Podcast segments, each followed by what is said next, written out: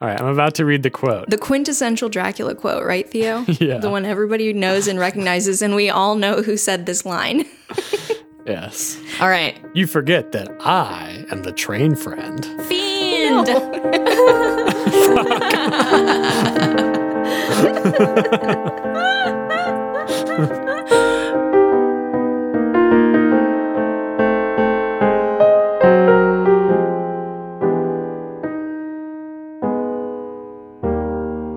Hi, everyone. Welcome to Fire the Canon, the podcast where we read the books in the Western canon and decide which books belong in the canon and which books do not belong in the canon. It's time to introduce your hosts. Here's your first host. What up, y'all? I'm your first host. My name is Jackie, and I decided to take control for once in my life. Okay. This is something that I need to do for myself. So deal with it. Your first host, Rachel. hey guys, it's me, Rachel. I'm the chill host. Apparently. Welcome to the pod. And I'm Thea. I'm the producer, the executive producer. executive producer, or exec prod, as Jackie just called you. Execuprod. Execuprod. That's like executor. I think that's how executor said its name. The Pokemon? That's a Pokemon. Yeah. when in doubt, if I've said something that doesn't make sense, Guess Pokemon. Blah, blah, blah. Oh, he's doing a Pokemon. I got it. so I have a little, a short little funny thing to tell you guys, which is that um, the other day my sister was at our house before we moved, which was on my drive down to Atlanta. I was behind a car that had a bumper sticker, and originally the bumper sticker said "Be American," and underneath it said "Fight terrorism." But here's the thing. Somebody had torn off, or like part of it had torn off the word fight. So it just said, be American, terrorism. That's really good. so, do you think they tore that off on purpose? No, uh, because you could kind of actually you could kind of see like the bar of the T, so it looked like be American hyphen terrorism. like it made it even more silly. But I think it was an accident, and I was kind of thinking like if you're the kind of person who puts a bumper sticker like that on your car, wouldn't you immediately want to take it off as soon as it says be American terrorism? Or maybe they're just saying, like, be American terrorism. Just be What it. would be really great is if we get a big influx of FBI listeners to this episode because of how many times we've said terrorism. you guys want to do some terrorism? I'll bleep that one out. Keep listening to the podcast and become a patron, and we'll tell you our plans. Yeah. Bleep it out and make some, like, FBI technological forensic person figure out what was behind the bleep. Is that possible? Um, Like, unblurring an image? like enhance, In a TV show, yeah. unbleep. Oh, he said fuck. I was hoping he was going to say terrorism.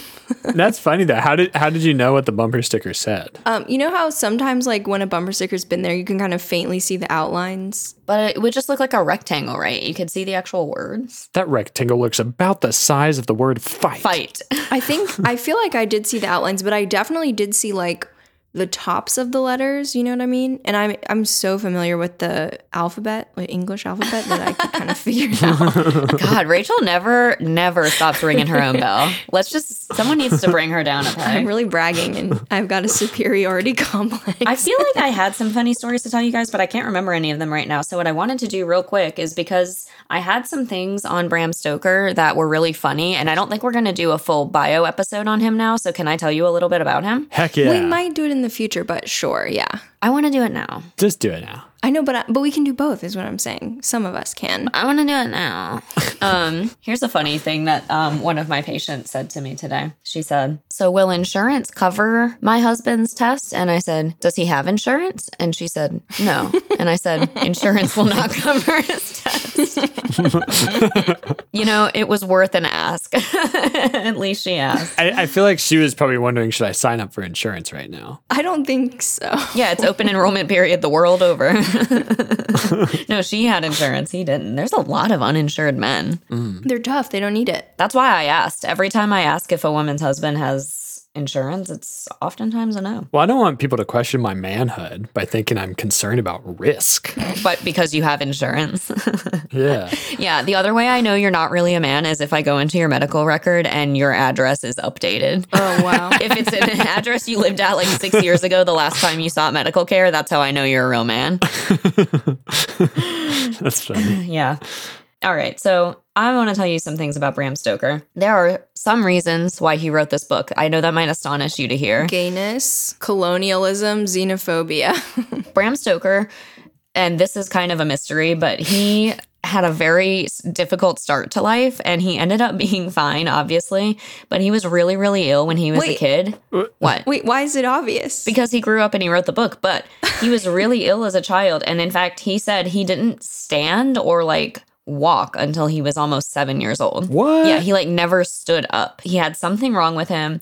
And what is interesting is he kept really good diaries about his life and about his writing process and this and that, but he never talked about the details of this illness. Like he never said, oh, "This is why we think I didn't stand up for 7 years," you know. um, and then when he did stand up, I'm like, "How did you even have any muscles?" Yeah, really. How did you have any muscle tone to be able to use your legs if you just sat for 7 years? Gosh. I don't know. he was constantly kicking, kick, kick, kicking. He lived an aquatic life for those first seven years. Yeah. Tadpole. oh, that's cute. That would be pretty cute, wouldn't it? Yeah, it would Mm-hmm. That's why be he's cute. obsessed with sperm. The other thing also is Those that look like me.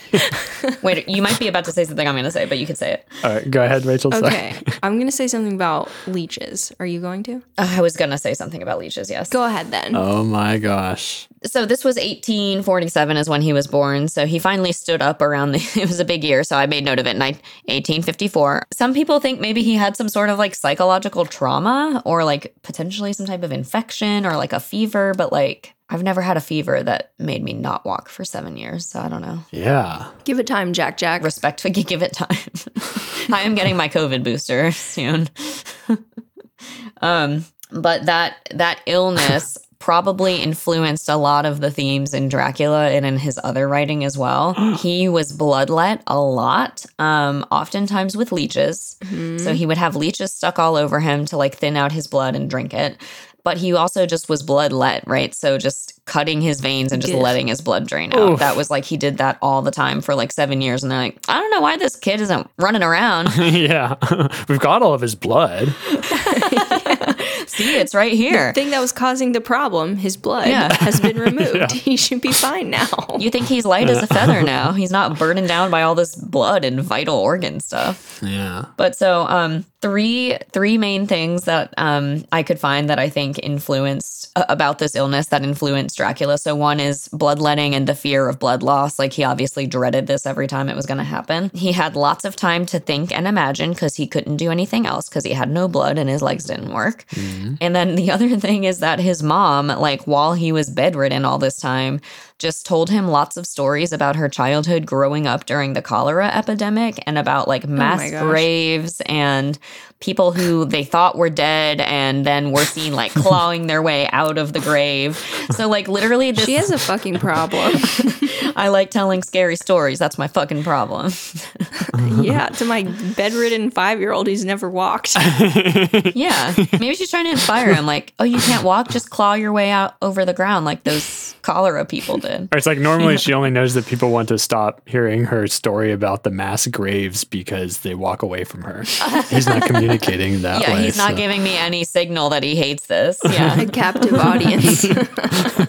so you t- you take a kid and you make it so he has no stimulation except for seeing his own blood drain out of his body and then telling him scary stories about the undead and uh, you get Bram Stoker.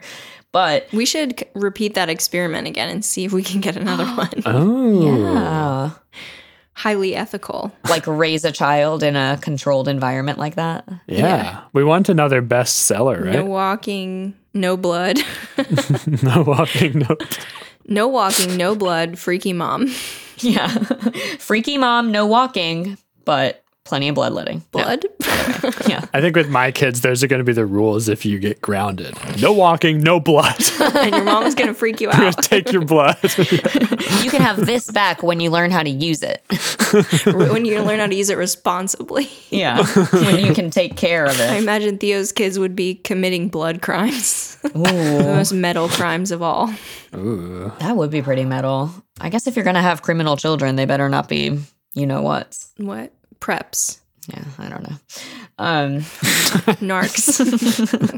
Vampires? I was going to, well, I don't say this word. So just, just imagine this word that I don't say. All right. uh, Something um, really bad. what? It's a slur. You don't want your kid to be a pussy.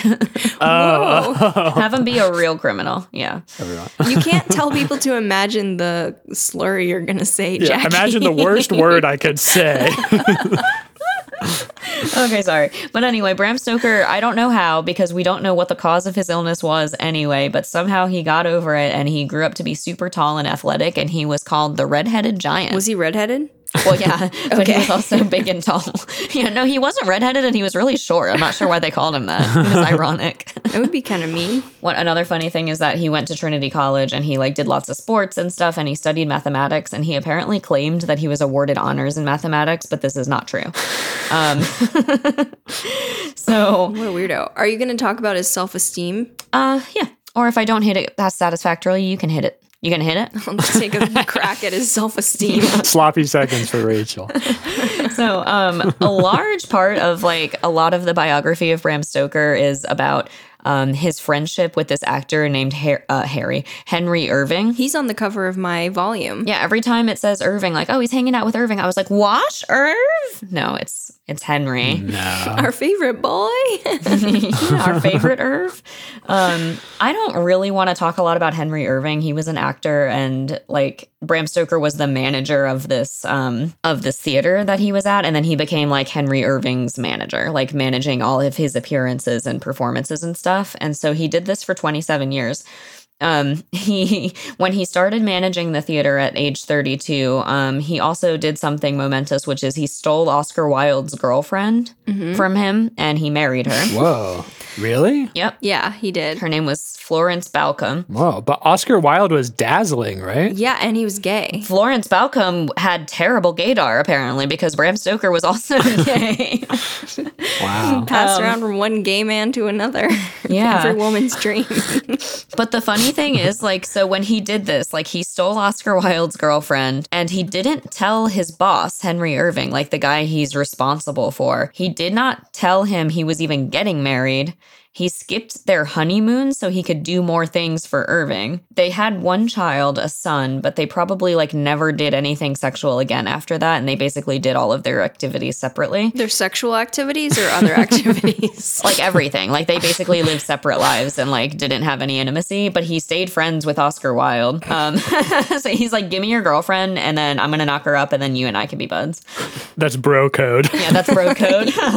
the bro code is you're allowed to do anything you want to your bro and you still have to be friends with him. No, you have to steal his girlfriend. um, so Wilde was exiled from Britain for sodomy and uh, he's, he went to go visit him on the continent. Couldn't spend time with his wife, but he could go do that. Wait, He also. Can I talk Oh, Yes, a little bit about Oscar Wilde's case real quick? Go for it. Originally what happened, so Oscar Wilde, his basically like his boyfriend was this young nobleman. Much younger, right? I mean, but he was an adult though. Okay. He was just younger. I, I think. Fact check me while I talk. As if I don't already do that to you. Okay, now I feel a little uncomfortable.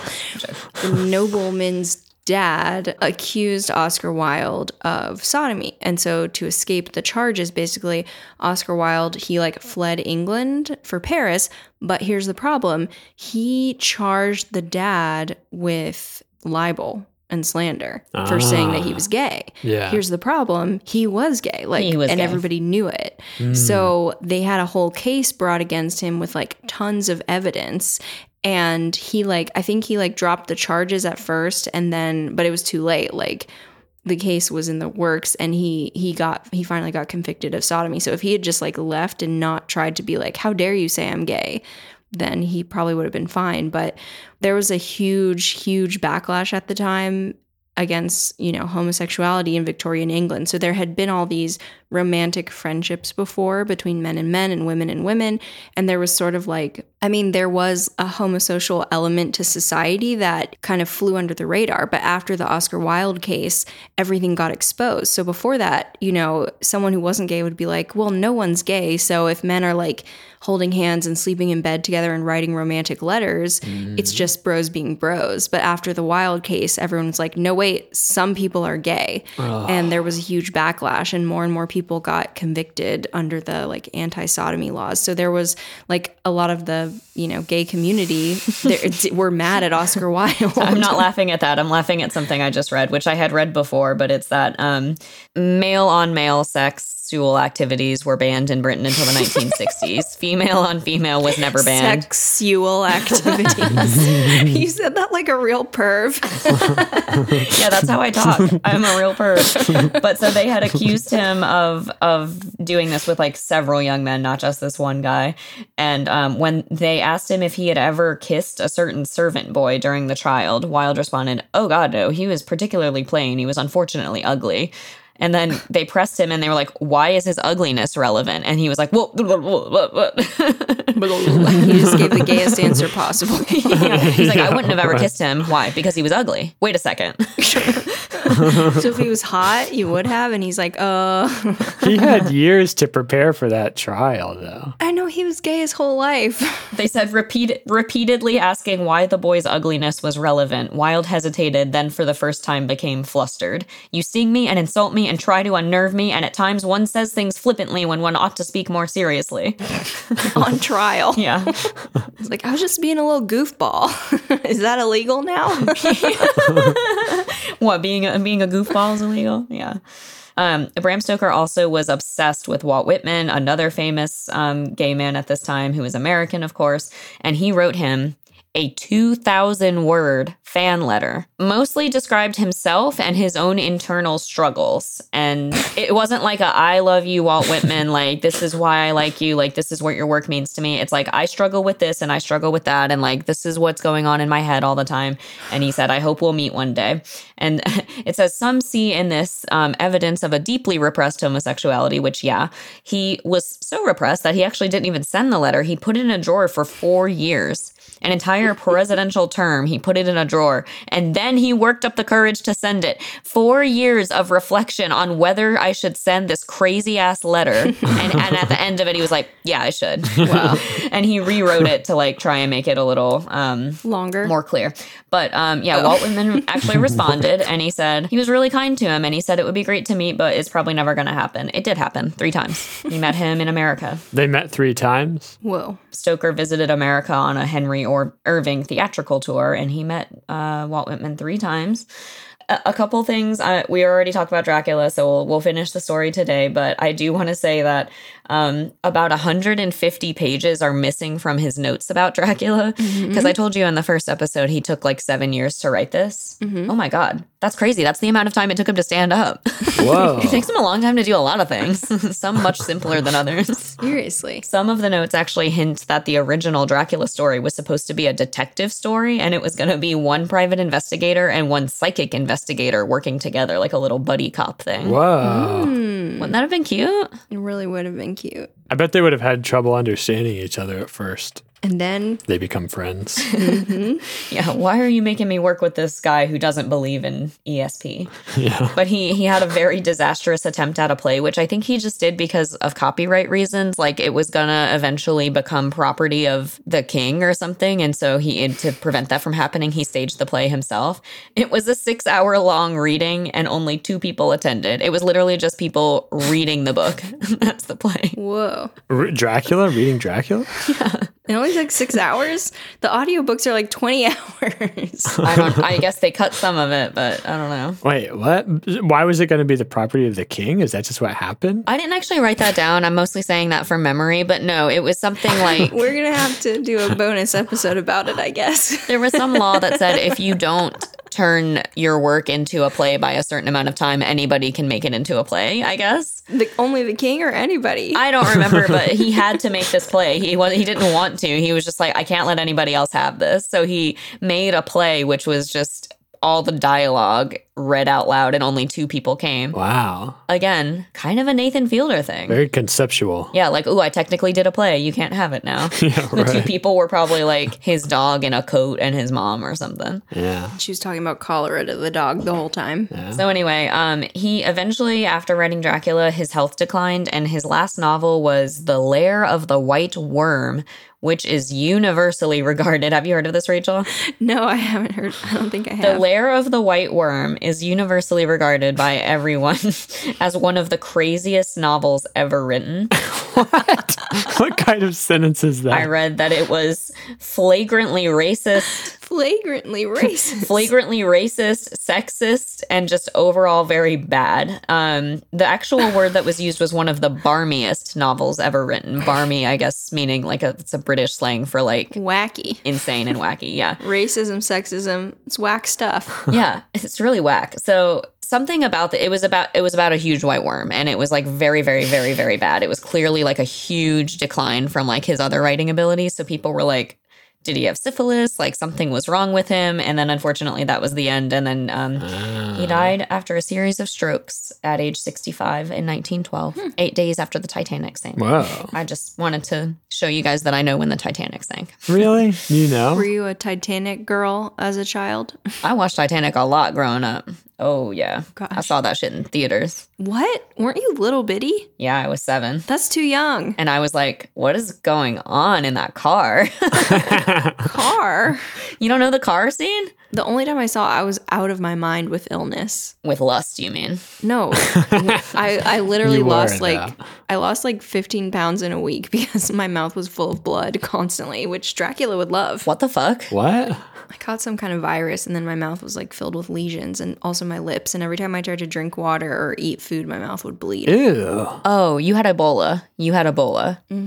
Oh, I'll, I'll tell you this about old Bram. He was convinced that he was like basically like a hideous monster, but he looked totally normal. Like Kafka? Oh, really? Yeah, basically.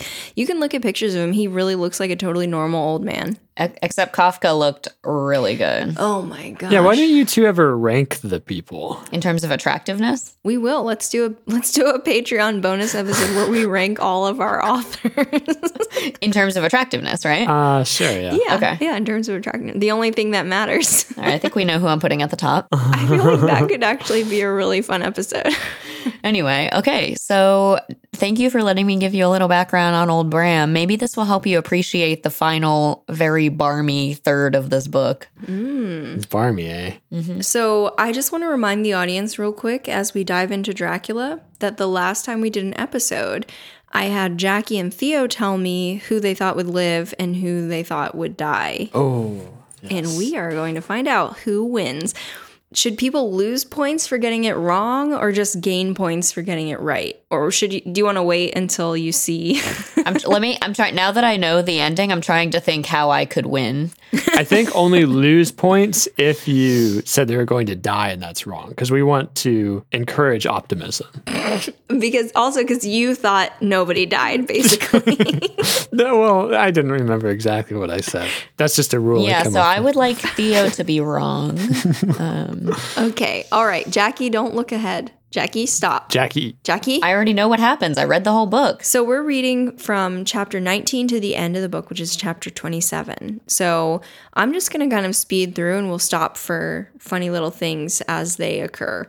Theo, if you recall, if the audience recalls, Dracula started out with 50 boxes of dirt, and somehow we found out that they have to like destroy each box of dirt to prevent him from being able to like regenerate. All of them? Yeah.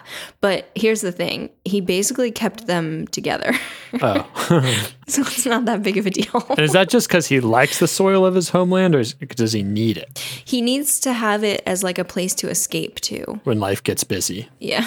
This is something I don't understand. There were a few things about like the rules of being a vampire I didn't understand. He can only rest in sacred dirt, but sacred does not mean Like what. special to him. He has his own special dirt. Ah, but if it becomes sacred, it, he can't use it if anymore. it becomes sacred to the rest of the world, then he can't have it. Yeah. yeah. So he he has his own particular special dirt. So he can rest there.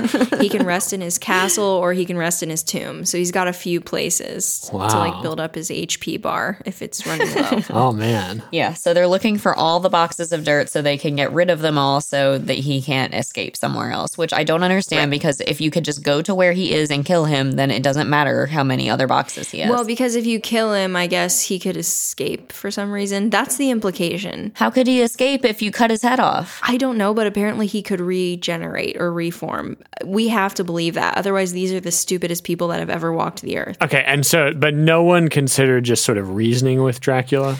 Um, Yeah, they d- they don't really consider that. Yeah, that's the crazy thing. But okay, what's the end game here for Dracula? He turns everyone into vampires, and there's no one else to suck the blood of. Clearly not, because he's been alive for hundreds of years and he's only turned or tried to turn five women. yeah, he he like, um, he's not much of a threat.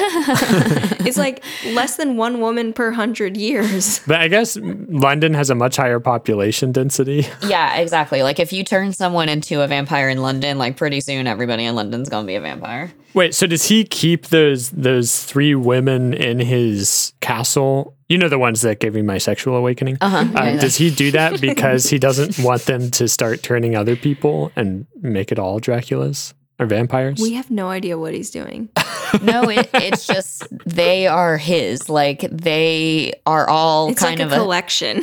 Yeah, I mean, well, he kind of will talk a little bit. He'll he'll talk about it later in the episode. Dracula, I've invited him as a guest, and he'll tell us his motivations. Um, a lot of accusations flying around about Dracula's behavior, and we're inviting him on to set the record clear. yeah, we've got the inside scoop. He uh, in life was a very powerful man. He was like great at everything. He was really OP. He was like very smart, very strong, very brave, very this, very that. Just pretend I said some other things. so hot, but like not in a gay way, just in a way where like a man can tell Yeah. another man is like really hot. And like it's not tempting at all, I promise. Yeah, and it's it doesn't cause any any weird nerdgasms or other types of anything. So, but he was used to that in life. And then Van Helsing always talks about how in in life he had a great brain, and in death he again have a great brain, but in a way his brain is a child brain. And Rachel, I assume you're going to talk Yeah. about this. He uses the words child brain like 400 times. yeah, I have a note that literally says child brain. Yeah. And I kept thinking, like, inside the brain of a child vampire. Like, that's what he's going with. So, something about like him being undead, yet he still retains some of like the characteristics he had in life. I think he just wants to be a powerful, domineering man. He wants to have people under Mm. him. Hmm. But he like didn't do anything about it for so long. Well, he had to find the right real estate agent. Yeah. He had to get these 50 boxes of dirt. It takes a while. It shouldn't. Also, Van Helsing says, like, if we don't get him soon, he could just go to sleep for 100 years and outlive us all. Like, he, he has infinite Yeah. time. He's not in a rush. yeah. Why not just wait until Van Helsing dies? There's a point when Dracula says, Time is on my side. And when I was in Japan, I saw an ad for a watch that was Nicolas Cage, like grinning in a particularly crazy way. And it just said, Time is on my side. Nicolas Cage is very related to vampire things. Dracul. Vampire's Kiss, best movie. All right, let me. No, Moonstruck is a better Nicolas Cage movie. Here we go. I'm joking. That was a terrible movie. So we're going to talk a little bit more about the book. so the boy gang goes to Carfax, which is Dracula's castle or estate in London. And let me run back through the characters real quick. Lucy Westenra, she's dead. Forget about her. We've got Dracula. Everybody knows him. We've got his three brides. They don't get names. They're just voluptuous women. Yeah. Jonathan Harker and his wife Mina Harker. Jonathan's he's like a lawyer and she's dealing with Dracula problems. We have Abraham Van Helsing. He's a doctor, a lawyer, another thing, another thing. He's got it all except a wife and a son because they were killed by Dracula or something. I don't really know. And then we have um, Dr. Seward, who's a psychologist and he's not very good at it. We have Arthur Holmwood, who is a lord, so he has a lot of money, which is his only redeeming quality. Everything else is boring. And we have Quincy. What's his last name again? Morris. Quincy Morris. I just keep calling him Quincy. He's a cowboy and he loves guns. So, anyway, all these boys go to Carfax, but unfortunately, they only find 29 boxes of dirt. Of facts about cars. And while they're there, yeah, a bunch of rats show up and then they blow on a whistle and they summon dogs to chase the rats off. So there's a lot of What? like wi- like rock paper scissors like which animal trumps which animal in this book. I think you could have phrased that in a way that made it sound less crazy. It's it's just their hunting dogs. Like they call their hunting dogs to come and like it's not like mystical netherworld dogs. But wait, why don't they just always have their dogs with them? Because couldn't their dogs? Why were the dogs close enough? I mean, they were nearby. Like, But why? Seward lives next door to Carfax. Like they're right there. but it's far. it's really far though. They shouldn't be It's able not to that hear. far. Also, why does a psychiatrist keep his hunting dogs at the mental hospital? Like it's, it's just weird. Okay. They're really tiny though. They just they just track things. Yeah. Aw, rat size. So Seward's one patient, the only guy we hear about. And I have to wonder, like, how much does Seward get paid to do his job? Because he has one guy. So. He's always like, yeah, I rounded on everybody else, but uh, But yeah, back to Renfield. Or he just fixed everyone else, and Renfield is his final patient. yeah, he's so good. yeah. So Van Helsing is like, Renfield, you know, you've clearly got something going on. Can you please help us? And Renfield's like, no. Yeah. So anyway, go ahead, Jackie. That's basically it. At the end of the last episode we left you with, Renfield had begged to be let go or at least taken out of the house. And Dr. Seward was like, I'm not taking you out of there. Just calm down. And he's like, All right, I tried to warn you. Something bad's going to happen. I hate it when people say that to me, honestly. What? I, I tried to warn What you. do you guys think about it? yeah. I love it when people tell me that something bad's going to happen and I can't do anything about it now. Something, an ominous warning. it's a spice of life. But um, Van Helsing is like, oh, Dr. Seward, um, I'm pretty sure we shouldn't let him out of here because, like, you know, he's pretty hysterical and he kept asking to leave. So that's kind of like proof that he shouldn't be allowed to leave. And then Dr. Seward says, yeah, I think I agree with you. I was almost about to let him out. And then, quote, but I didn't because I can't forget how he prayed with equal fervor for a cat and then tried to tear my throat out with his teeth. Besides, he called the Count Lord and Master, and he may want to get out to help him in some diabolical way. He's like, yeah, we're weighing the pros and cons. Like he he asked to leave, and he said he was sane, but he also tried to tear my teeth, my teeth out. He tried to tear my throat out I'm torn. yeah, he calls he calls Dracula his master. So I don't know. He might want to serve him. I, I'm- it's like in Catch 22. That must be where he got it from. Like, if you ask to get out, then you're too crazy to leave. yeah, right. you're too sane to leave. no, no, no. In this book, you're too crazy to leave. Oh, okay, gotcha. Catch 22 is the opposite Or you're, you're too much a follower of Dracula to leave. of Dracul.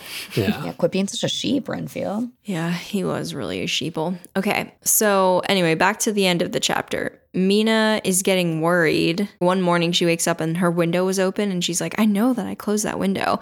and then also she sees like a deliberate mist where she's like, that mist, it looks like it's trying to do something. and then she also sees like a white figure in a cloud in her room. And it's like starting to turn into a person. And he's like, and she's like, oh, that's not what Miss usually does. She's just like, and then she's like, wow, I guess that was a dream. That's weird. Wait, what? yeah. But she's fully awake and this happens, and then she says, I was dreaming. she but she's like i guess it was a dream oh well let's move on with my life Yeah, I think Dracula can be confusing, and he kind of puts you in a little trance or a spell or something, so you don't. i'm telling you dracula can be confusing Dracula works in mysterious ways. Dracula is confusing. I still don't understand a lot of things about him. Like, why is everybody else who turns into a vampire, like all women who turn into vampires, get super hot? Oh, yeah. but Dracula, it's like, ew, he's he's old. well no he's kind of he gets hotter and hotter as he drinks more blood but it seems like the women does. are always hot. The women are never ugly. well because he always turns young women and he was probably old maybe when he turned Oh, and he's an old man who slithers. But those three those three ladies he has uh, who- in the castle who Theo's like in love with, though they're hundreds of years old and they still look gorgeous. but he turned them when they were young maybe and he keeps That's- them supplied with blood maybe he's like anything for my princess Anything from my princess, uh, ladies. That's why you got to start your retinol early. i've been on retinol what about you jack jack oh yeah. What's retinol? It's it's like a magic chemical that preserves your youth. I'm kind of serious. And only women know about it? yeah, basically. Didn't you give Theo some skincare that had uh, retinoids? yeah. Yeah. I gave Theo a lot of skincare. I wonder, have you used it all or none? Obviously, he has. Look at his skin; he's glowing. It's improved, hasn't it, Jackie? Don't say it, Jackie. It's a trick. Uh. It's a trap. Do not say his skin is improved. Um, it's almost finished. Your face? Your skincare. You're like, yes, I'm nearing perfection now. my greatest work of art, my magnum opus, is this right here. I'll fill up your stash next time you come for Christmas, I guess. I don't know if I'll see you, but maybe I will. okay. At first, I thought you- I thought you you're were talking saying about a my mustache. mustache. And Yeah. I was like, what sort of conditioners are you going to give me now?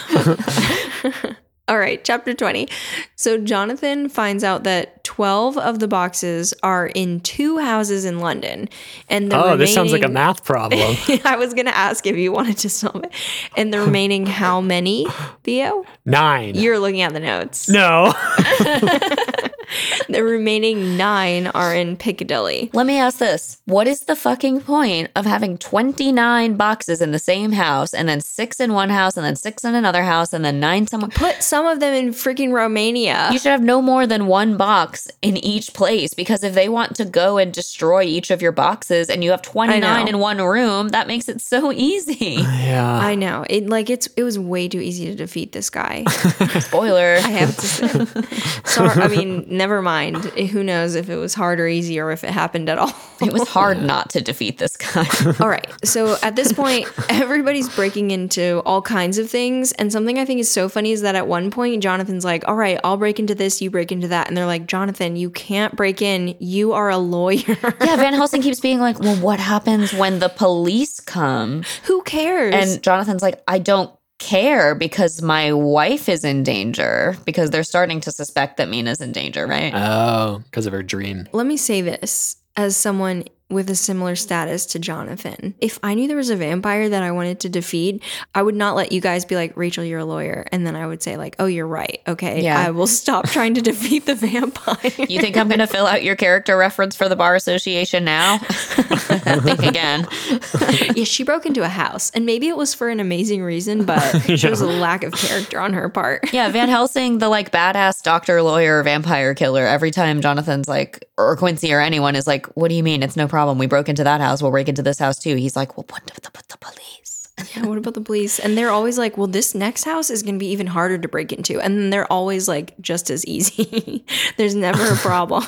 Yeah, why does he? He really drags this out, Bram. I gotta say, All right, so we, they talk to Renfield again, and he or Seward does, and he, Renfield has stopped eating animals, but they have Nice. this really freaky conversation where he's like, "I really want life," and Seward's like, "Well, do you want me to give you some sugar to catch some flies?" And he's like, "Nah, too small." And he's like, "What about spiders?" And he's like, "No."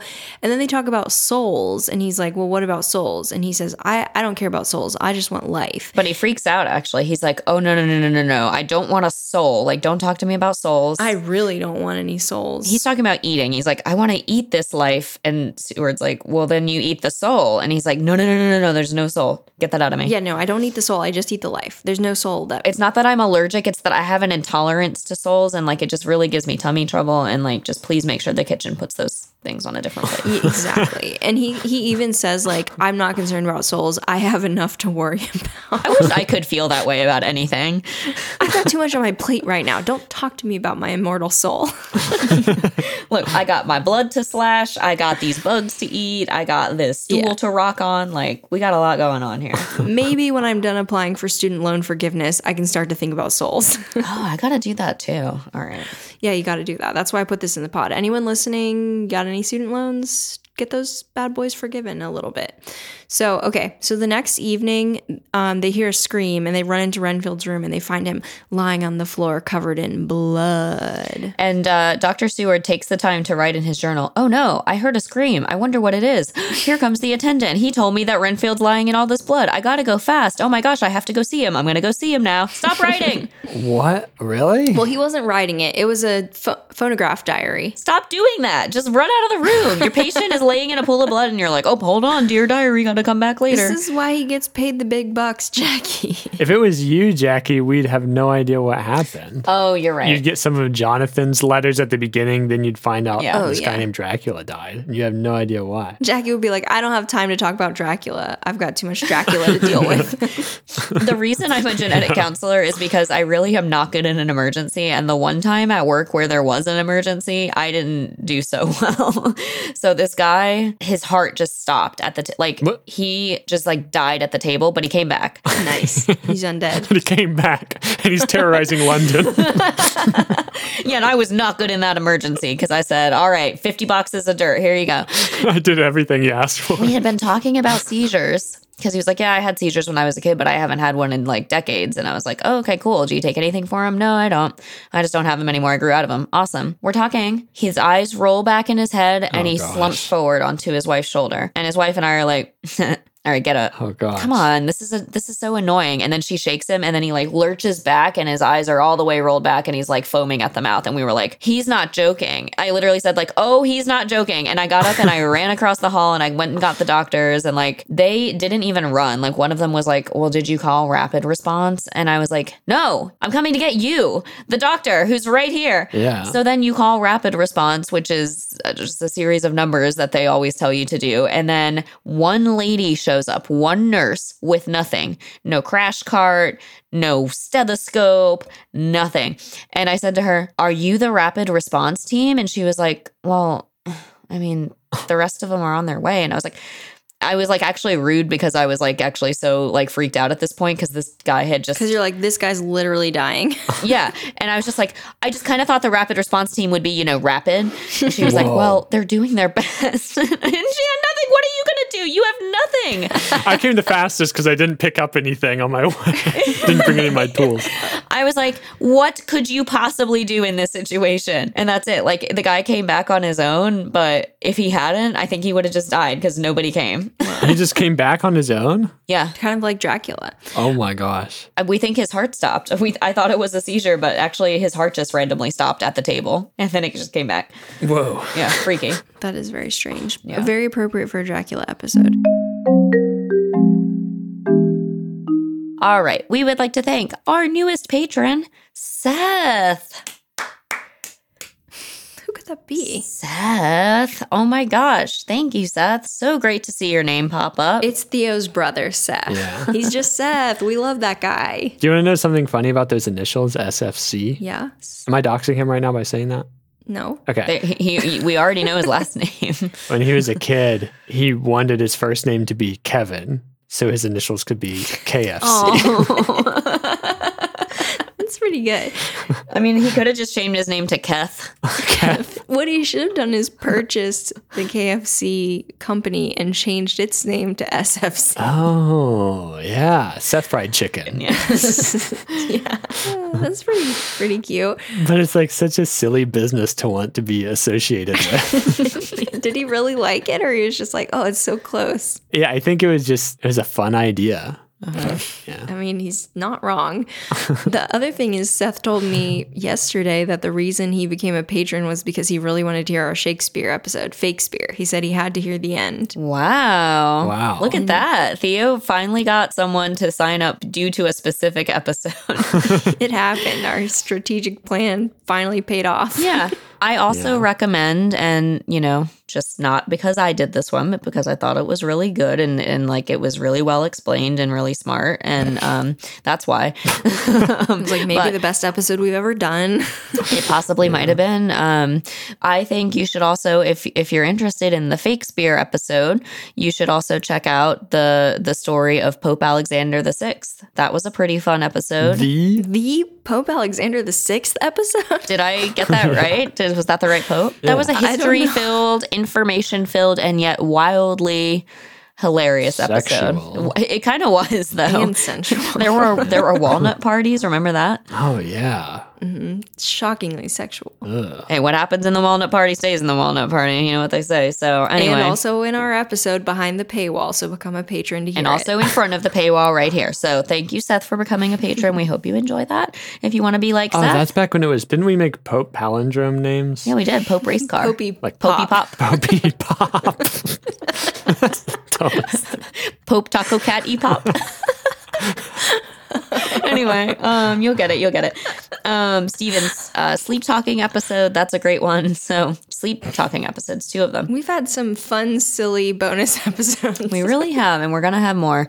Um, if you want to be like Seth, go to patreon.com, sign up for any tier, three uh, dollars a month or above, and you'll get access to all those bonus episodes as well as other fun perks. And um, in addition to that, if you are not able to support us financially at that time, at that time, or this time, or any other time, please leave us um, a rating and review on Spotify or on Apple Podcasts or both. We really appreciate you. Tell your friends, family, whatever. Tell your friends and family, right? Like, your vampire buddies. Oh, your unholy servants. if you're listening and you don't like this, tell someone you hate. Because they'll probably like it. Like when I saw the Nicolas Cage movie Knowing with my grandma, RIP, late grandma, we finished it and we turned it off. And she turned to me and she said, Jackie, do you have anybody you really hate? Because we could send them that movie. Wow, really bringing up a lot of Nicolas Cage movies this episode. I know. He's a great guy. I'm not really, but some of his movies are good.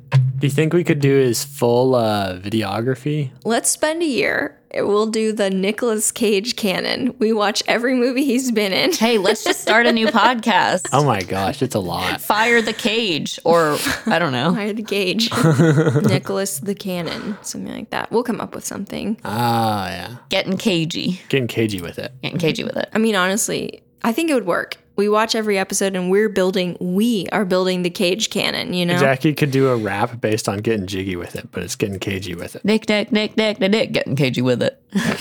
Yeah, that would be great. How did that even happen? That's not a good pun at all. What do you mean? How did that happen? You're the one who did How it. did we? I, just, I just love when have this to send- happens, by the way. Like the three of us, like one of us says something, and then all of us instantly forget who said it, and then we all just go with it. And then we're like, what happened? Who, what kind of weird feud were we just all in? and then we listen to it later. Well, back to the episode. Theo and Jackie, I'm Theo particularly. I'm going to read you the section Okay. where Seward finally realizes that Renfield has something to do with Dracula. Are you ready to hear how he pieced it all together? Okay. He goes, There is certainly something to ponder over in this man's state. Several points seem to make what the American interviewer calls a story. If one could only get them in proper order, here they are.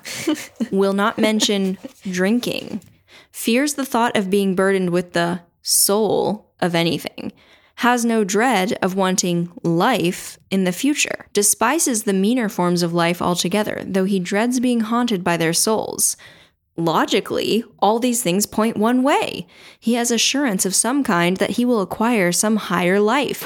He dreads the consequence, the burden of a soul. Then it is a human life he looks to. And the assurance? Merciful God, the Count has been to him, and there is some new scheme of terror afoot. I, I drew a blood drop there too. that is so stupid.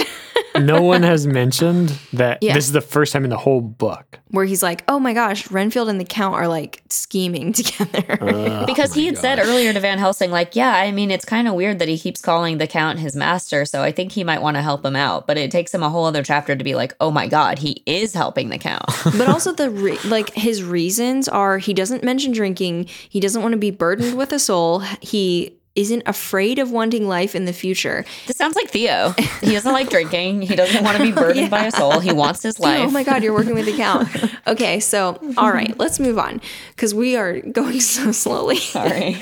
Okay, chapter 21. So Renfield is dying, and he's like, Hey guys, it was all Dracula. He told me that I could get all this power from bugs if I obey him. but I realized when I met Mina and saw how pale she was, I realized Dracula was drinking from her, and that made me really mad. So when Dracula came to visit me, I seized him by the neck, and then he like flung me around the room. He's laying on the floor in a pool of blood, totally mangled.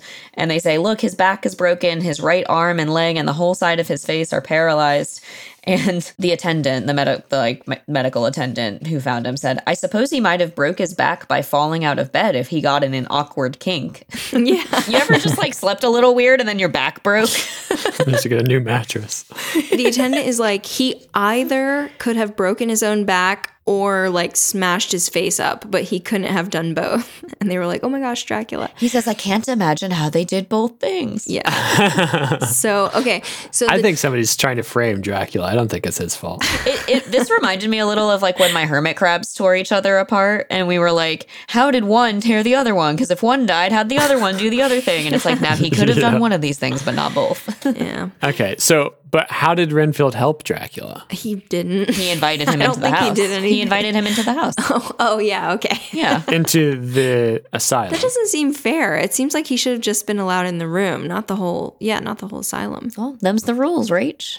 Okay, so is is Mina in the asylum right now? Yeah, ev- remember everybody is staying there together next to Yeah. Dracula's castle. Dr. Seward li- has always lived there. Like he lives there and he works there, and then everybody else is staying there too. So Renfield invited Dracula in after he said, "Don't let me stay here." Gosh. So anyway, so they they hear this stuff from Renfield and they're like, "OMG!" So they run to the Harker's room. Jonathan is unconscious and Mina Wait, wait, wait, is wait. drinking. before they get there, they run to the Harker's Okay. room and they're like, "We got to break down the door." And Van Helsing says, "I don't know. That might scare her. It is unusual to break into a lady's room." And they're like, "Well, let's do it anyway." These guys are so fucking stupid. Sexism makes you so dumb.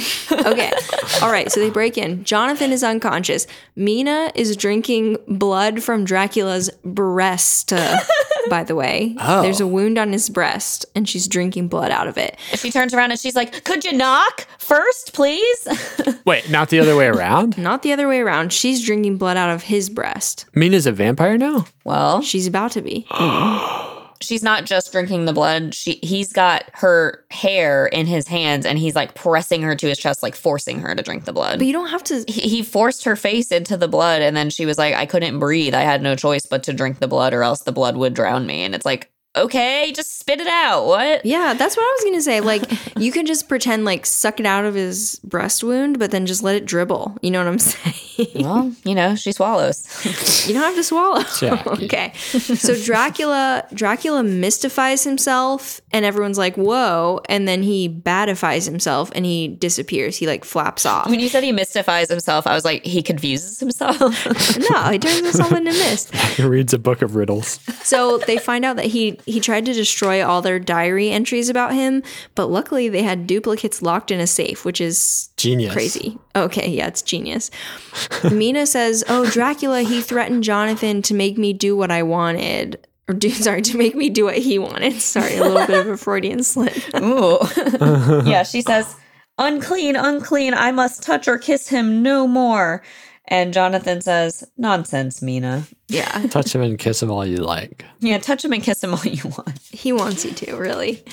So this chapter is like the reason people would have been so freaked out is it's like it's an inversion of communion, but also also it's an inversion of gender roles because instead of a baby suckling at a woman's breast, it's a woman drinking blood from the breast of a man, and her husband, who's supposed to protect her, is lying prone on the ground, totally knocked out. like a total cuck right now. And then the other, if you're wondering where the blood came from, Dracula took his own sharp little nail and just went "Grr," and like made a cut on his chest and then made Mina drink it. yeah, Wow. Yeah. sensual. Drinking the blood? Is that just to get her used to it before she becomes a vampire or That is what makes her be a vampire. it does? I don't think he was doing it to be kind, to be like, you know, I'm going to have to get you used to this. Hey, get you used know? to it. My blood is the most delicious of all. It's an acquired taste. It's a control thing. He says, Oh, you thought you were really smart, like you're a smart woman and you wanted to play your brains against me like those men did. Well, guess what? I'm going to make you my special servant. I'm not just going to kill you. You are going to be the biggest vampire of them all. And you start right now. Except for me. Yeah. Yeah. Okay, so there we go. That's why it's so freaky because everyone's like, "Oh my gosh, a man doing a woman thing? A woman doing a man thing?" A man laying there doing a nothing?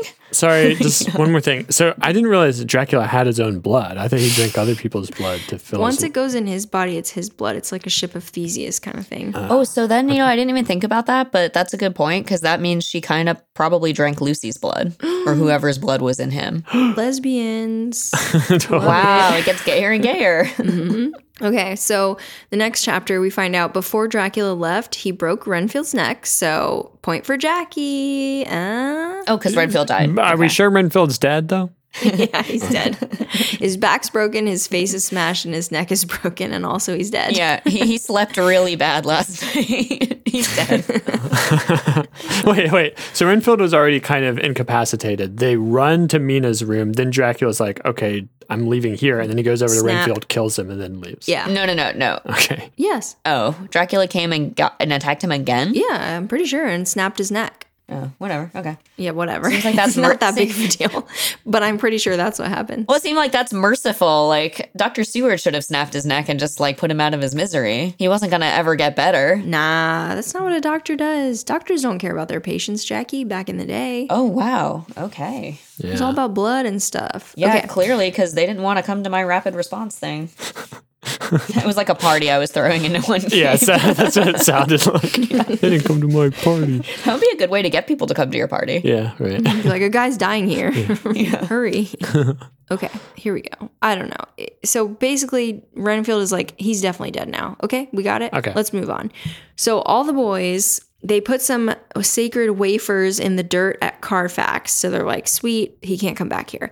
Then they go to Piccadilly. Before they do, Van Helsing seals Mina in her room using these wafers. And he also touches one to her head, which immediately forms a bright red scar. It burns her. And this is when she's like, unclean, unclean. Oh, God doesn't like me anymore, basically. Yeah. So now she's got a big scar, which is very shameful. Yeah, whatever. She's married already. Okay. Chapter 23. The boys get the keys to Dracula's other houses and they break in. So we have Arthur and Quincy in London, and Jonathan and Van Helsing are in Piccadilly.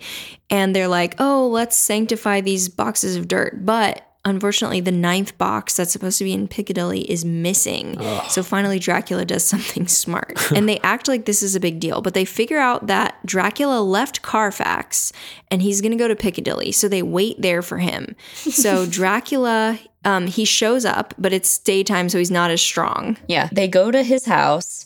They get a, a telegram from Mina that says, Watch out for D. That's literally what it says. Yeah. Like, D is coming. I just saw him leave. He's coming to you.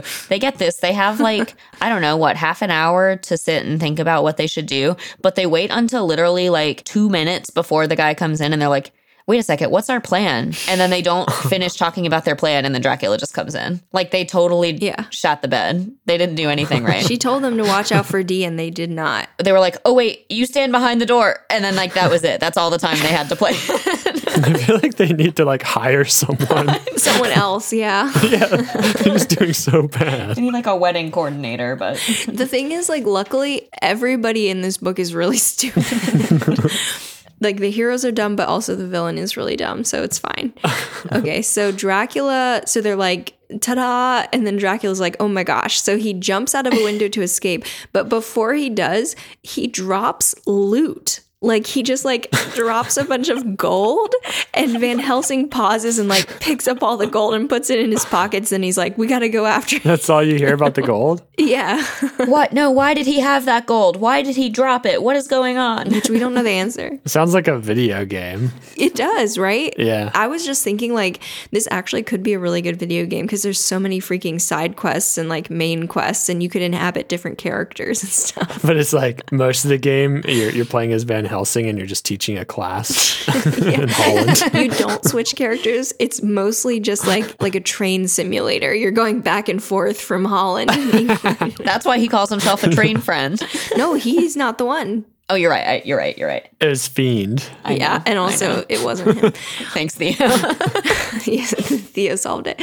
So Van Helsing, he decides he's like for basically for no reason. He's like, I'm gonna hypnotize Mina and see if she can like inhabit Dracula's mind.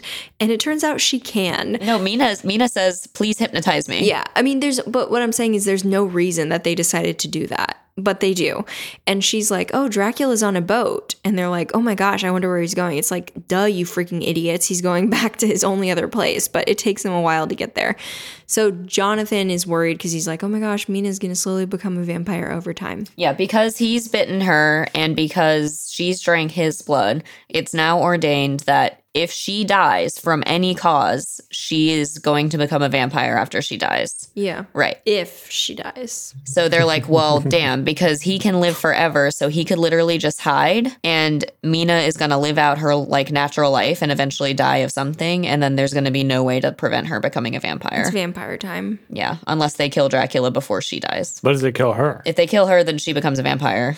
and then they kill her again. And then they c- have to kill her again. Yeah. Yeah. So I, my notes for chapter 24 are very short. So, chapter 24 the gang finds out that Dracula has sailed on the boat the Tsarina Catherine and he's gone back to Varna in Russia, which is where he originally sailed from. And Van Helsing tells Mina, like, hey, relax, chill. Like, don't worry about this. We've got it. You're just a woman. Like, you have a woman brain. We all have man brains. So please, like, don't stress about this at all.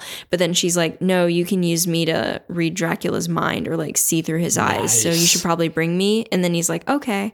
So, Jackie, do you want to tell Theo the wonderful thing we find out in chapter 24? I would love to. I'm just trying to figure out what you think it is. it's about fashion. Uh, I think you can tell it because I you don't know. messaged me about it. I did. You messaged me about it. You were like, listen to this thing about Dracula's outfit. oh, okay. Let me find it then. No, I'm going to tell it if it's if it hasn't stuck out in your mind. Someone they're asking about Dracula and the people on the boat are like, "Oh my gosh, yeah, we had this tall thin man and he was like dressed all in black and he was wearing a big straw hat." That's what it was. Yeah. to protect them from the sun? it's his boat outfit. like he's just having a good time, you know? He's getting in the mood. It's more nautical. Yeah, so he's like, "I go on a boat, I wear a straw hat." Of course. yeah, because in this in this telling, like it's not that like the sun hits the vampire and he explodes into dust. It's that I don't know. He just likes a hat. He's just not as strong and he's kind of sleepy, but yeah, so he wears this gorgeous straw hat, but everything else he's like dressed like a goth, but he's got a, like a farmer's hat on. Which like revision pass through the book do you think Bram Stoker added that in? It was there from the beginning. I think he probably got this vision of a man dressed all in black wearing a straw hat, and he's like, I've got to craft a book around that. Yeah. It was definitely in the play, I can tell you that. oh my god, that would be amazing if someone's reading the story to you and they're wearing all black and a straw hat, and then they get to that part, and, you're they're like, like, "Oh my "Oh." god, you're Dracula. yeah." what if the play or whatever was just who whoever like you just read, but you're dressed as the character who's reading at all times? Oh, Like I'm Mina, and then I turn into Jonathan, and then I turn into Doctor Seward, and then I put on my hat and I'm Dracula.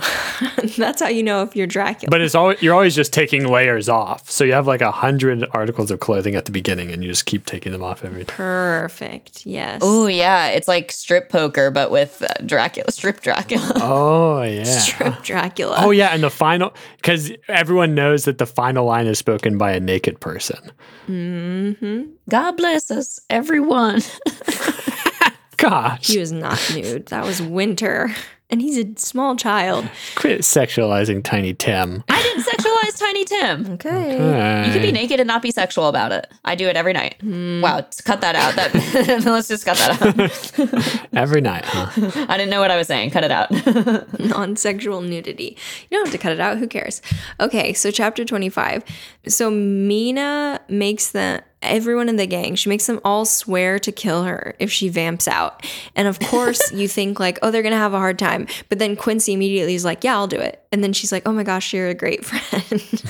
Wow. and so then as soon as Quincy does it, everyone else is like, uh, fine. do you think he's like sitting there waiting and he's like, "Don't say it too soon. Don't say it too soon. That'll seem weird." He's like polishing his gun. Yeah. polishing his gun. Wait another half second. Yeah, me, me, me. I'll do it. I'll kill you. Oh, nobody else is gonna do it. I'll do it. Honestly, I didn't even really need a reason, but okay. it's like hammering the stake in at that moment. Oh, yeah, sure. When you when you die, oh, sorry. Yeah, yeah. I'll uh, I'll wait for that to happen first. he did already shoot into the house, like just for no good reason. man, he's a wild card, he really is. He's from Texas. oh, like you, Theo. Now, Texas boy. Be American, shoot into the house. yeah. So also, this is the chapter where um, Van Helsing is like, "Oh, Miss Mina or Meta Mina, she has this great brain, and it, her brain is trained like a man's brain, even though it's a woman's brain, and it has like the emotions of a woman's brain." He's the Kwisatz Haderach. He's a reverse Quisatz Haderach. Okay, so everyone gets on the Orient Express and they ride it to Varna. And she's like getting weaker and weaker. And they're hanging out in Varna for, I think, a week ish for Dracula to show up. But it turns out Dracula like skipped Varna and went to a town called Galatz instead. and this is when they're like, How are we going to get to Galatz? And Mina is like, Oh, the train leaves tomorrow at whatever time. And they're like, How do you know that? And she goes, You forget that I am the train fiend. Not a, the. she is the train fiend. So she just knows the timetables of trains. so, uh, yeah. What? So the fiend has nothing to do with her being a vampire? No, well, maybe. It's like if you're if you're like a crack fiend, it means you really like crack. Like it doesn't Whoa. mean you're a crack vampire. I'm just saying, like try to pick out. Yeah, one that, of the- I'm sure that's how it, people would describe it. He just really likes crack. He just memorizes a lot of facts about crack. it's the only way he feels useful. So, okay, so Van Helsing thinks that the telepathy might have meant that Dracula was able to learn that they were following him, but he's like, well, Dracula probably thinks that by skipping over Varna, he escaped us. So I'm sure he won't like use the telepathic link to s- check up on us anymore. Like he must think that he got away and we're not looking for him. What? It's like why would you why would you think that? yeah, I mean it's like Pippin with the palantir. Uh oh, now he can see us But they're like, but now he can see us, but he won't see us. because he cut off Mina's ability to see him. But he didn't. At this point, he did not. He definitely didn't because she sees some more stuff about him in the next chapter. to be honest, like, doesn't it seem like she should leave? well, So they do they talk about like, hey, maybe we shouldn't like tell her plans because then she could like tell Dracula. maybe tell them to Dracula, but like that would really offend her if we said that. So we're just not going to tell her the plans, but we're not going to tell her that we're not going to tell her. Oh my gosh. Yeah. And then any information she gives to us, like she might be telling us the wrong information, but we don't know. Yeah. This is exactly like that Yu Gi Oh episode Which one? where Yugi plays Pegasus in the Shadow Realm. Mhm. Mm-hmm. My Yu Gi Oh fans will know it. hmm That's my favorite one. That's my favorite UGO episode. And then what? Anything else or that's it? Pegasus can read his mind and so Yugi has to use the the spirit that's living in his body to switch back and forth between his child self and The Egyptian guy? yeah, the Egyptian guy. so he doesn't know what cards he's playing. That's pretty good, I guess. It was tense. Okay, I know we're getting really close to the end. I just wanted to say that, like, th- so that reminded me, like, Dracula, we're going really fast. I just want to let you know through this because this takes fucking forever. It's just like, Yeah. day 16, boat's not here yet. Nothing happened. Yeah, day 17, it was supposed to be here by now. Day 18, oops, it went somewhere else and it got there a long time ago. But it's like, okay, well, Dracula had to do this, he had to do that. Like, he got from this one ship, they transferred him to another ship. He got this one guy to come get him, and then he hired that guy to get another guy to come get him. Mm-hmm. Then he did all this stuff. He got the papers, whatever. He's going up this route. You think travel right now is frustrating? Like flying on a plane now is frustrating. The guy, just think about how frustrating that is. For he has to be in a Dracula. box the whole time and pretend to be dead most of the time. He's got no leg room. Ugh, he Oh, poor can't guy. do anything. He's got to rely on just someone following his instructions to move his box around. And if anyone fucks up, he's dead forever. Why did he leave his castle? Yeah, really. He's an idiot. This is so frustrating. I get okay, you can leave your castle, but like why go over water? Like just go over land. Yeah, he really had to go to England. Like he could have explored all of Europe, right? It, this is the arrogance of the English, thinking that everyone wants to go there.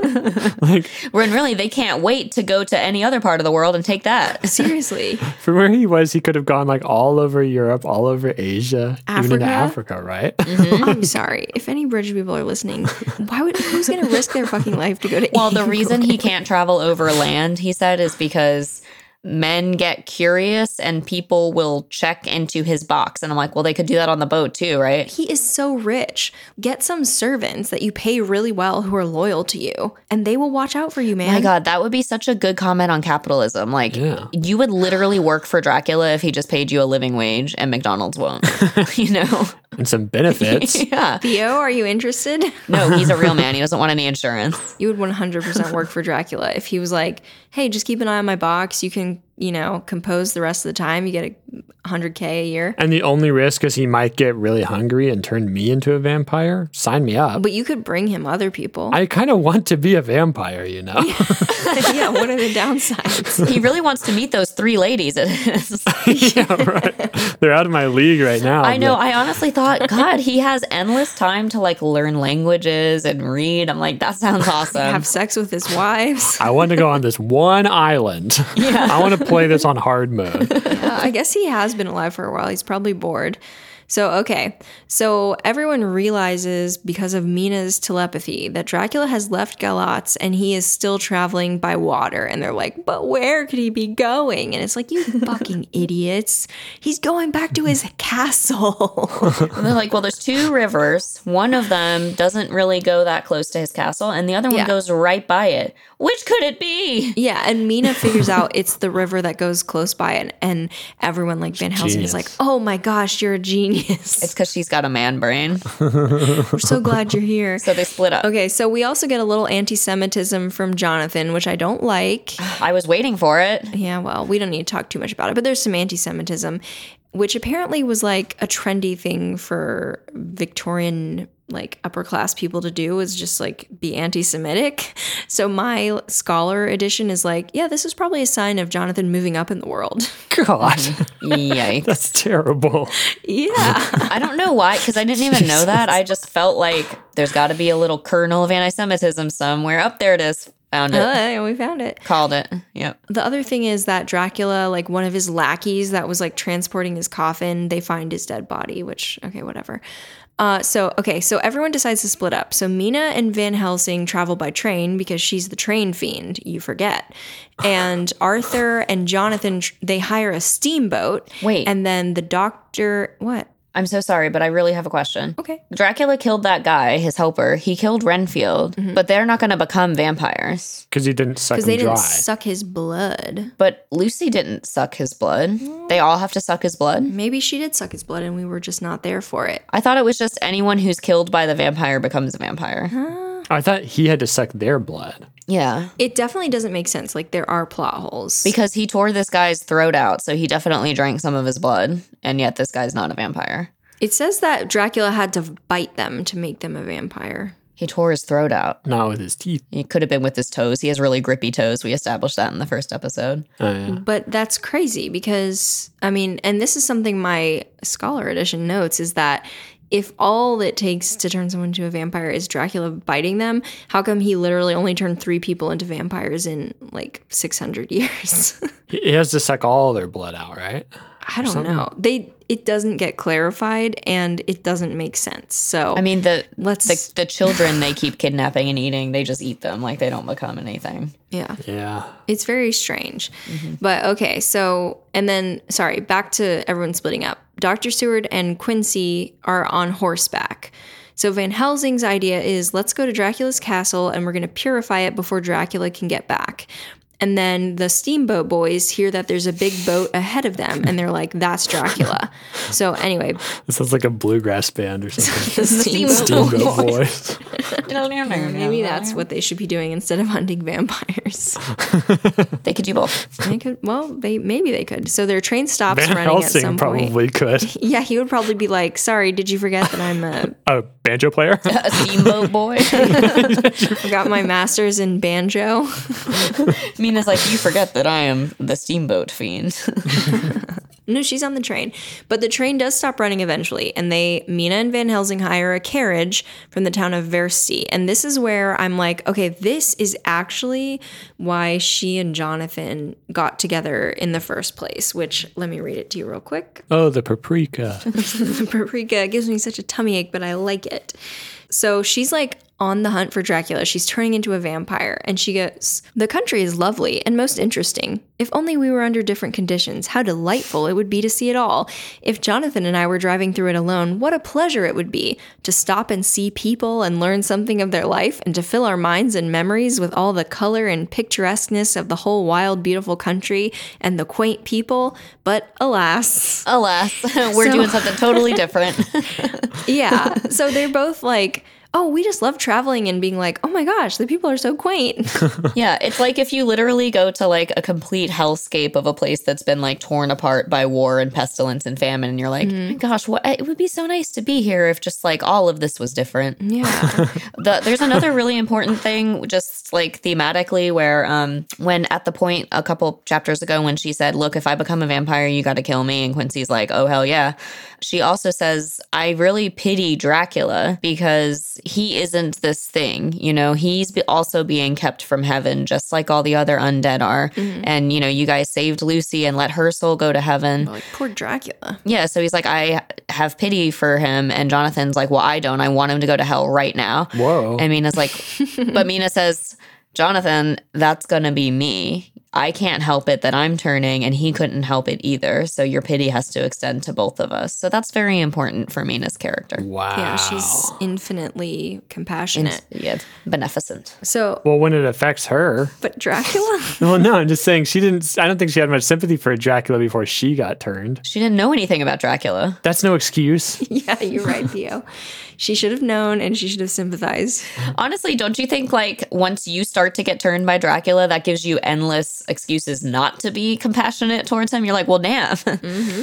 It's easy for us to say. That's true. Theo wants to be a vampire. He's not going to agree with anything. I do. It's awesome. Why? What? What's why? It gives you a child brain. Same reason as I said, where like you could just do things forever. Is that why? You can do anything you want all the time when it's night. The funniest part of that wasn't your words; it was just your earnestness. Like I could tell you really, really meant it. yeah. I could be a bat. You could be a mist. You could mystify yourself. Yeah. You could be doing a woman thing and making a woman do a man thing. That's true. Oh, that would be awesome. Really sharp fingernail. Okay, a couple notes from this chapter. One, Quincy, when they're talking about like hunting the vampire, Quincy's like, by the way, I brought this big giant bag of guns, of Winchester rifles. Because he's American. Everybody's been like, "Hey Quincy, what's that? What's that sack you got that keeps going off at all the metal detectors?" Ever heard of the Second Amendment? it extends to Romania. But no, so and they've also been very clear like this is how you kill vampires. And then he's like, "Well, but what about guns? Guns?" Guns, anyone? And so then there's another thing where where Jonathan is like he's like talking to Van Helsing about his wife and I think Van Helsing is like, "Oh my gosh, if this continues, dude, your wife, she might become sensual." And Jonathan's like, "No, I knew Theo was gonna love that part. not a sensual wife." no, I want her to be sensual. It's every straight man's nightmare. yeah. Make it sexual, not sensual. Yeah. Uh, well, she's also just getting worse and worse at being hypnotized. Like every time he tries, it la- like it takes longer for her to get hypnotized, and then it lasts less time, and then her insights are less good. So it's like, uh oh, time's running out. she does say something funny. She says, um, Oh, it did me good to see the way that these brave men worked. How can women help loving men when they are so earnest and so true and so brave? And two, it made me think of the wonderful power of money. yeah, you know, it's just like Bram Stoker. How could you ever deny being gay when she's just like, how can one help but love men? They're great. They're really great, Men are just so hot. and also money. There's a point when Dr. Seward is like, he's talking about Quincy and he's like, I gave him this look and I think he caught my meaning. Ooh. And he like doesn't say what the meaning is. Yeah, steamy. See me. Oh, we need to at the end we need to say which which of the boys we think we are. The boy boy brigade. Oh, You okay. got to be one of them. Gotta be one. Okay. So chapter twenty seven, the last chapter. Van Helsing and Mina, they're at the Borgo Pass, which is the pass where Jonathan in the beginning, where he was like, Oh my gosh, there's wolves all over the place, and there's this guy, and uh, who knows if he's Dracula. So they're like going up to the castle, and at this point, he can't hypnotize her anymore, and she has stopped eating. So the first time he's like, You want some food? And she's like, I already ate. and then the next time he's like, You want food? And she's like, eh, not hungry. yeah, he goes somewhere else. She has already made him food, and it says every time she she's sleeping a lot, sleeping, sleeping, sleeping all day long. So Yeah. she's definitely vampirizing.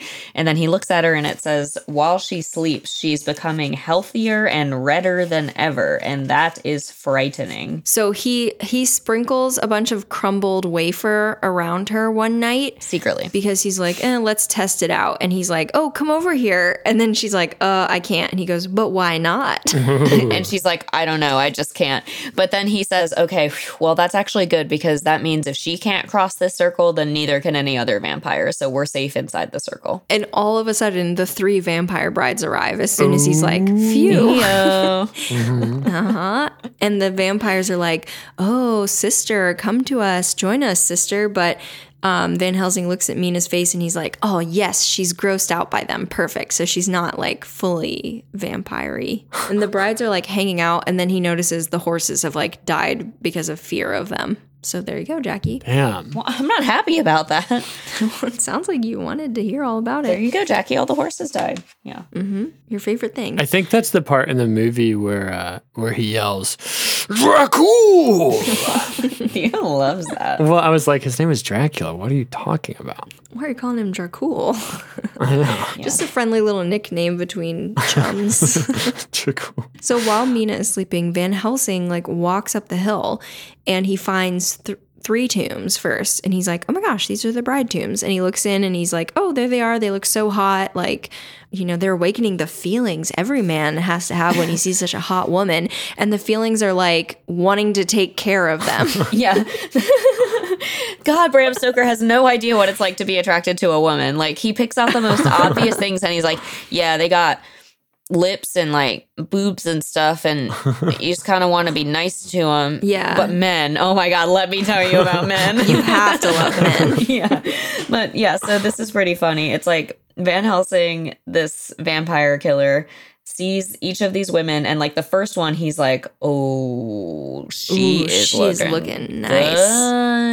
Oh. Oh. I think I might want to kiss her. And then he's like, nope, nope, nope. You got to murder her. Yeah. It's like um every one that he opens, like after the first one that he like almost lost his resolve and and had to kill her. Um, then he's like, well, I'm not gonna look at any of these other two because I don't know if I'm gonna make it. Yeah. he's really horned up over these things. Wait, so they can just kill them during the day. Because apparently the female vampires don't have any special dirt. But what about what about Lucy? Lucy didn't have any dirt either. But they didn't kill her during the day, right? They did. You can They no had no to- they no they, did. You can kill Dracula during the day. You just can't have he just can't have any special dirt to escape to. Okay. But if he's dead, where is he gonna? How is he? I don't know. We we don't know. We don't know. That doesn't make sense. There must be a reason. That's what we're assuming. I thought they had to like wait in the cemetery all day. The Lucy thing was that he Van Helsing wanted to like 100% prove that she's a vampire, so her fiance wouldn't be like, "Why did you just cut off her head, you idiot?" Ah. see. or whatever he would say. okay. So, okay, so Van Helsing, okay, he kills them. And then he also, like, very easily finds Dracula's tomb because it's this giant tomb. And on the front, it says in block letters, Dracula. Dracula, People kept stealing his tomb. he had to put his name on. it. Yeah, yeah. and he licked it.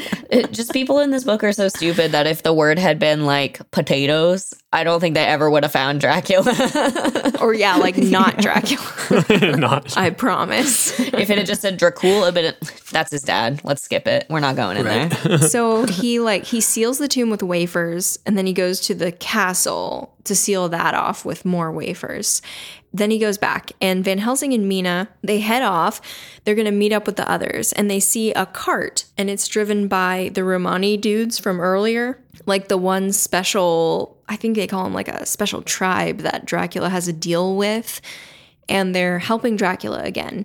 Mina and Van Helsing are like watching from high up, and they see the boy crew closing in on the Romani guys. Steamboat boy. Steamboat Boys and the Horse Boys, and they've got their guns out, and like the sun is starting to set, and there are wolves around them. Quincy's like, finally, this big bag of guns comes in handy.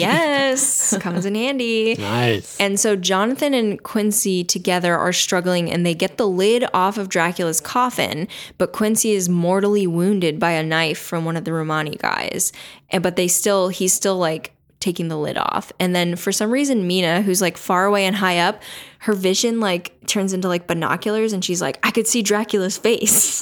like I could see this other little tiny thing. But anyway, it's very strange. And This is all very anticlimactic. It happens really fast after all this build. I know. And you're like, why did you spend five chapters talking about like shipping logistics? Yeah. and literally like half a chapter where they're killing Dracula. Well, Yeah. he did all the research. He didn't want that to go to waste. yeah, he did. He's a train fiend. so while Jonathan and Quincy are taking the lid off the coffin, Dr. Seward and Arthur, they have their guns and they've like cornered all the Romani guys. They've like cornered them off and kept them away from interfering. Yeah, that's that's what they're doing. So they take the lid off. The sun is still setting. And Mina's like, I saw Dracula's eyes open and he had an expression of hate on his face and he had triumph, like he knew he was going to win. And then, Jackie, He sees the sun's about to set and he's about to be able to jump up. And then Mr. Morris Quincy plunges his knife into his heart. Jonathan cuts his head off. And then Mr. Morris sinks to the ground and says, I'm so happy that I was able to do this. then Dracula's body crumples into dust and all of his servant guys ride away. They leave some of them. So some of the guys are on horseback and some are not. And the horseback guys ride off. And the guys who are just standing there are like running after them, being like, wait, please come back and Come back. Yeah. put us on your horses. but there was, just like with Lucy and just like with the three women, uh, a look of peace on the face right before it crumbled into dust. So Mm-hmm. he's at peace now. Oh, And then Mina comes down to join the men, and Quincy's barely hanging on at this point. barely hanging on and he says yeah i'm i'm happy to have been of service look it was worth this to die and then he like points and everything is beautiful and he's looking at it and he's like look the snow is beautiful and mina's burn mark of the the wafer on her head is gone and the curse is is gone and then he dies and then there's like a couple more paragraphs where it's just like mina and i had a son and we named him quincy and everything was fine Also, the two other guys are married. It's a seven year later coda. The other two guys are married. not to each other Oh, yeah. Sorry. although it doesn't say does it I guess they could be married to each other. Well, maybe it said that they have wives or something. Do you want me to pull it up to be sure? I'm looking So we at can it. see if they could maybe be married to each other. the dudes are married and they have a boy they call Quincy. It just says Godalming and Seward are both happily married. To each other, we can assume. Okay. So they're married to each other, and Jonathan and Mina, they have a son, and apparently they named the boy like every single name of everyone in their group, but they Yeah. said they call him Quincy. Yeah. it's like Harry Potter at the end where it's like, "Th- and this is Albus Dumbledore's name. That's what I was thinking. Why do they call him Quincy? Because, Because Quincy he's the one that died. died. Okay. So he gets special credit. Do you think Quincy was like, I want that kid to be named after me. Yeah. I need to die. and they talk about so Van Helsing is like hanging out with their son and he's like, "Oh, it doesn't matter that our only proof is like diary entries that r- we wrote and there's no like actual evidence because who cares if people don't believe us cuz we know it's true and someday we're going to tell your son that his mom is so great that she was able to inspire men to do all this. The end." And I'm like, they were gonna do like it's not because of her it's because it was a vampire like they were already in the process of killing dracula before she started to turn into a vampire but like he's putting it all on her Wow. but this all happened because of women. you know, Renfield sees Mina's face and is like, just kidding. I don't want to do any of this anymore. yeah she's like us she's not like other girls yeah. I mean, even vampire slayers need a muse, right? Yeah, I and he guess always so. talks about that too. Like, oh, Mina, she's so beautiful. And at one point, when he can't hypnotize her, he like yells at her and he's like, I command you to speak. I command you. And then he's like, oh, I'm sorry, Mina. Like, it just says so much about how much I respect you. pretty to yell at yeah, the fact that I yelled at you and felt bad about it shows me that you're really respectable because I felt bad about it. Mm. i i wanted to close out with something a contemporaneous review of dracula if that's okay with you guys Okay. okay Did they fire it? Well, some of them did, some of them didn't. Most of them didn't, but some of them did. This is just a little segment. this is someone who did not like the book. The people who band themselves together to run the vampire to earth have no real individuality or being. The German man of science is particularly poor and indulges, like a German, in much weak sentiment. I'm talking about Dutch Van Helsing. Oh, That is not a very fair review when you literally like get the details wrong. but he's like, there are a couple little details that are fine. Wait, but what was the what was the first complaint? They're not very There, none of the gang has individuality or being. And then he points to one and says he's very he does very German things. Like the German guy, he's a typical German. Yeah, He's a typical German. He's from the Netherlands. He has a Dutch name. but most people were like, "Oh yeah, this book was great. It was so freaky. Like, don't let kids read it." Yeah. I thought the spookiest part personally was when Van Helsing was alone with Mina in the mountains and she was getting creepier and creepier. Yeah, that was pretty. Like, good. not only was she saying, like, yeah, I already ate, so we don't have to worry about it. Or like, she would, he would say, like, I'm really afraid for you, Mina. And he, she would say, why are you afraid for me? Like, I'm the safest one out here. I think you should be afraid. And I was like, oh, The lizard part was pretty creepy too, when Dracula lizard like crawls down the side of the castle, and Jonathan's like, "Why is he doing that?" I just feel like being stuck with a vampire in the wilderness. Uh, that's scary to me. I get that. And that's cool. That should be an entire book. but Theo would like it though. Like Yeah. he wants that to happen. to him. Theo wants I'm- to be the Because vampire. then I could get vampired. yeah. Oh my gosh. That would be a great project for the podcast. Theo turns into a vampire. We hunt him down. We're all really stupid. oh, something I thought that was really funny about this book is like with Van Helsing's poor English, the fact that he literally has 20 degrees and he's an expert in everything and that he's like not good at English, that just shows you that he's like, I don't need to be good at English. Like, who cares? he's like, I'm not going to devote any time at all to improving my English ability. I'll just go get another PhD. Jack of all trades, master of none. Mm-hmm. So just to be clear, Dracula's plan was he was just going to wait them out while Mina became a vampire and did what? Became his servant. Okay. his sexual servant. Oh, is that what his servants do for Uh, him? Hmm, I mean, Mm. the brides are like, there's like a sexual component. Oh, I didn't realize that. Yeah, I don't know. There was nothing sexual about them, so it's weird. They were so sensual. I mean, the whole the whole thing is a metaphor for deviant sexuality. So it's not maybe a literal sex thing he has with his brides, but the whole thing is about like control and power and deviance. I don't know. Hmm. There's also this thing where, like, at the time, if you were depicting homosexuality, you had to cloak it. Like, if it was going to get published, there had to be a bad ending for someone who was gay, or it would have to be like a monstrous figure. So he was able to get away with the like seductiveness of Dracula and like the kind of weird draw Jonathan had to him because he's like, but this guy, he's literally a monster. And also, I think he was, um, I believe he did base Dracula kind of on Oscar Wilde, which is rude because they were college friends. Okay, it's definitely a homoerotic novel, but I I don't even know if I would characterize any of these characters as gay. It seems like they're all just kind of like they're all sexual all over the place with everyone all the time. I don't necessarily think the characters are gay, but I feel like the book obviously is like a gay man who was having a problem with it wrote this book, yeah, no, that makes sense. like very clearly. if only Walt Whitman would have like hung out with him as a kid instead of his mom. yeah. right. yeah. Could have been, everything would have been solved. Yeah. It's kind of interesting to me how vampires have changed but not changed. Like they still are a big part of the culture. And I feel like every monster that joins our mythos, there has to be some kind of deep rooted fear that is associated with the psyche at the time that it becomes popular, right? Like Mhm. zombies have been associated with consumerism, but also just like disease, like pandemic disease kind of situation. And werewolves have stood in for puberty, but like al- also all kinds of other things. And like Bram Stoker's vampires are very much.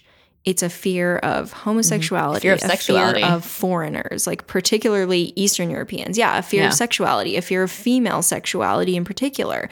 There's like the people that we see prejudice towards are foreigners, Romani people, Jews, uh, Slovaks. Like those are the groups that you see, you know, little tinges of, I don't know, hatred for. Yeah. Well, I was gonna say I feel like some of and we've said this about a different uh novel too, which now I'm forgetting precisely which one. I'll remember it later, but it seems like there are some of them where the author is conscious of the fact that he's making them Mm-hmm. the minority, the oppressed ones, and the Eastern Europeans. It's pretty clear that like that's not an unconscious part choice on his part. But then like the anti-Semitism is like I don't think that he was making that as a statement. I feel like he just is anti-Semitic, you know? Yeah. There's Yeah. like there's like a some interesting, you know, colonialist themes in the book as well and at the time, you know, there's this like, oh yeah, foreigners like Eastern European immigrants, they want to come here and they want to like suck the blood of our young ladies. Yeah. it's just uh There's all this talk about like Slovaks and how they're like not trustworthy and they're starting all kinds of problems. There's a lot of political. you got to carry your knife and gun. Yeah. yeah. It's it's uh it's interesting. It's very much uh, this it's interesting to me the stuff that we have kept associated with vampires and the stuff that we have dropped away, you know? Well, and Bram Stoker uh, didn't come up with this stuff. He like he just synthesized it from different myth sources. Right. He he combined it. I mean, some of it he did come up with. Like I don't think all of this is normal vampire stuff. Probably not every little bit, but He definitely is the one who made vampires like hot and sexy. They were kind of just like freakish monsters before this, which tells you a lot about him. oh wait, we got to tally up the points and then you tell me what you think. Okay? and then we got to decide which steamboat boy we are. yeah. Okay. So Jackie thought Van Helsing would die, so she loses a point. Okay, Jackie's at negative one. Jackie thought Mina or Jonathan would die, so she loses one point hmm or two. One. One. Uh, probably a two. God, Theo. Okay, we'll say negative two for Jackie.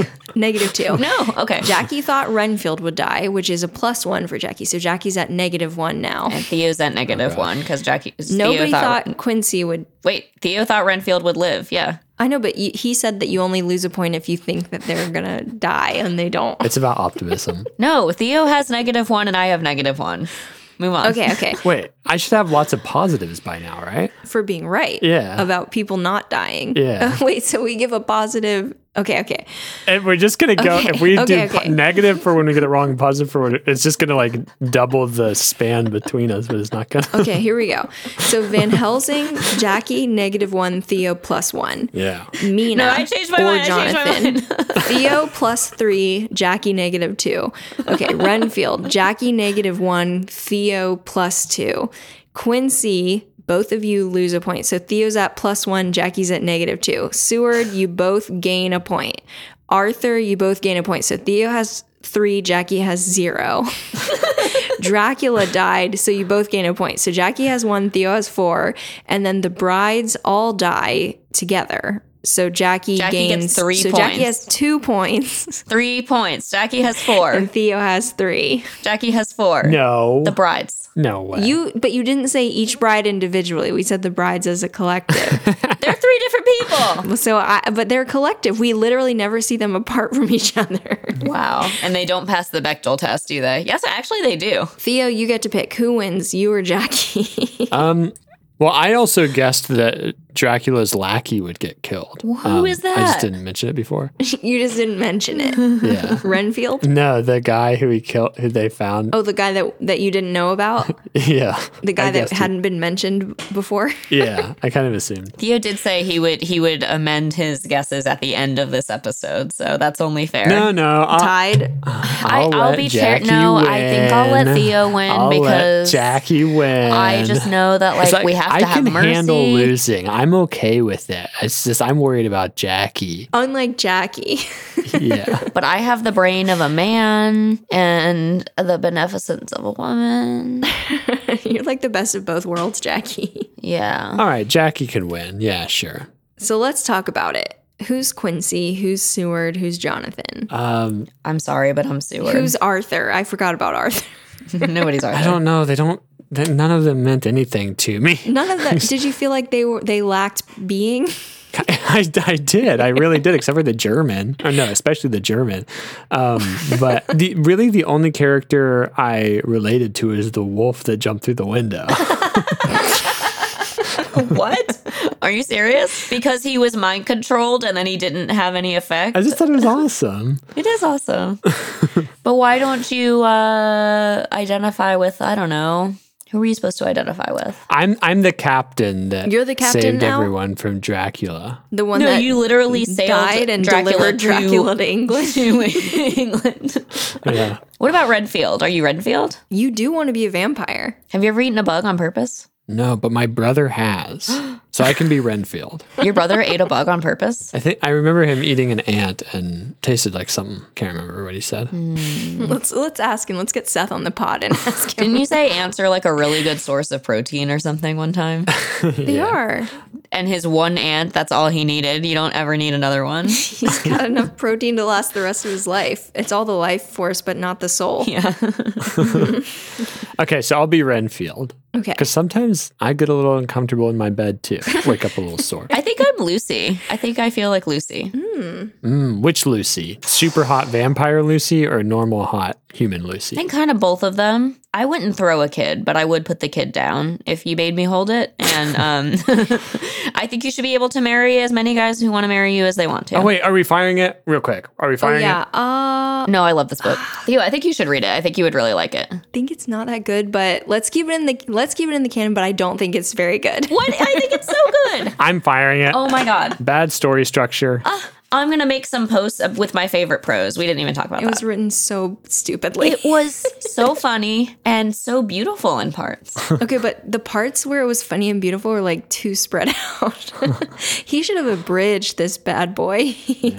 Oh, it was really, really should have been abridged. Yeah. Honestly, if he had cut it in half, I would have been like, "This is a great book," but he did not. yeah. Yeah, there's too many shipping logistics issues. And it just goes back and forth, and it's like, shut up. Like, I do not want Seward to tell me that nothing happened. Can you imagine? Okay, last thing.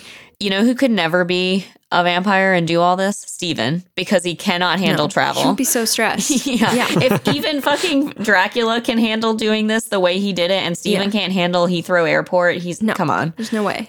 No, Stephen would survive. Dracula died because he traveled. Because Stephen wouldn't have traveled. Yeah. I'm not traveling. He likes being places. He doesn't like traveling. Theo, you've got to use the cannon sound effect that we've always wanted. I didn't want to fire it. Too bad you got outvoted. Yeah, that's true. I did. Okay, if it was abridged, I would keep it in. It's not, so sorry, vampires, they're out. no more vampires. There's a vacuum for Twilight to fill now.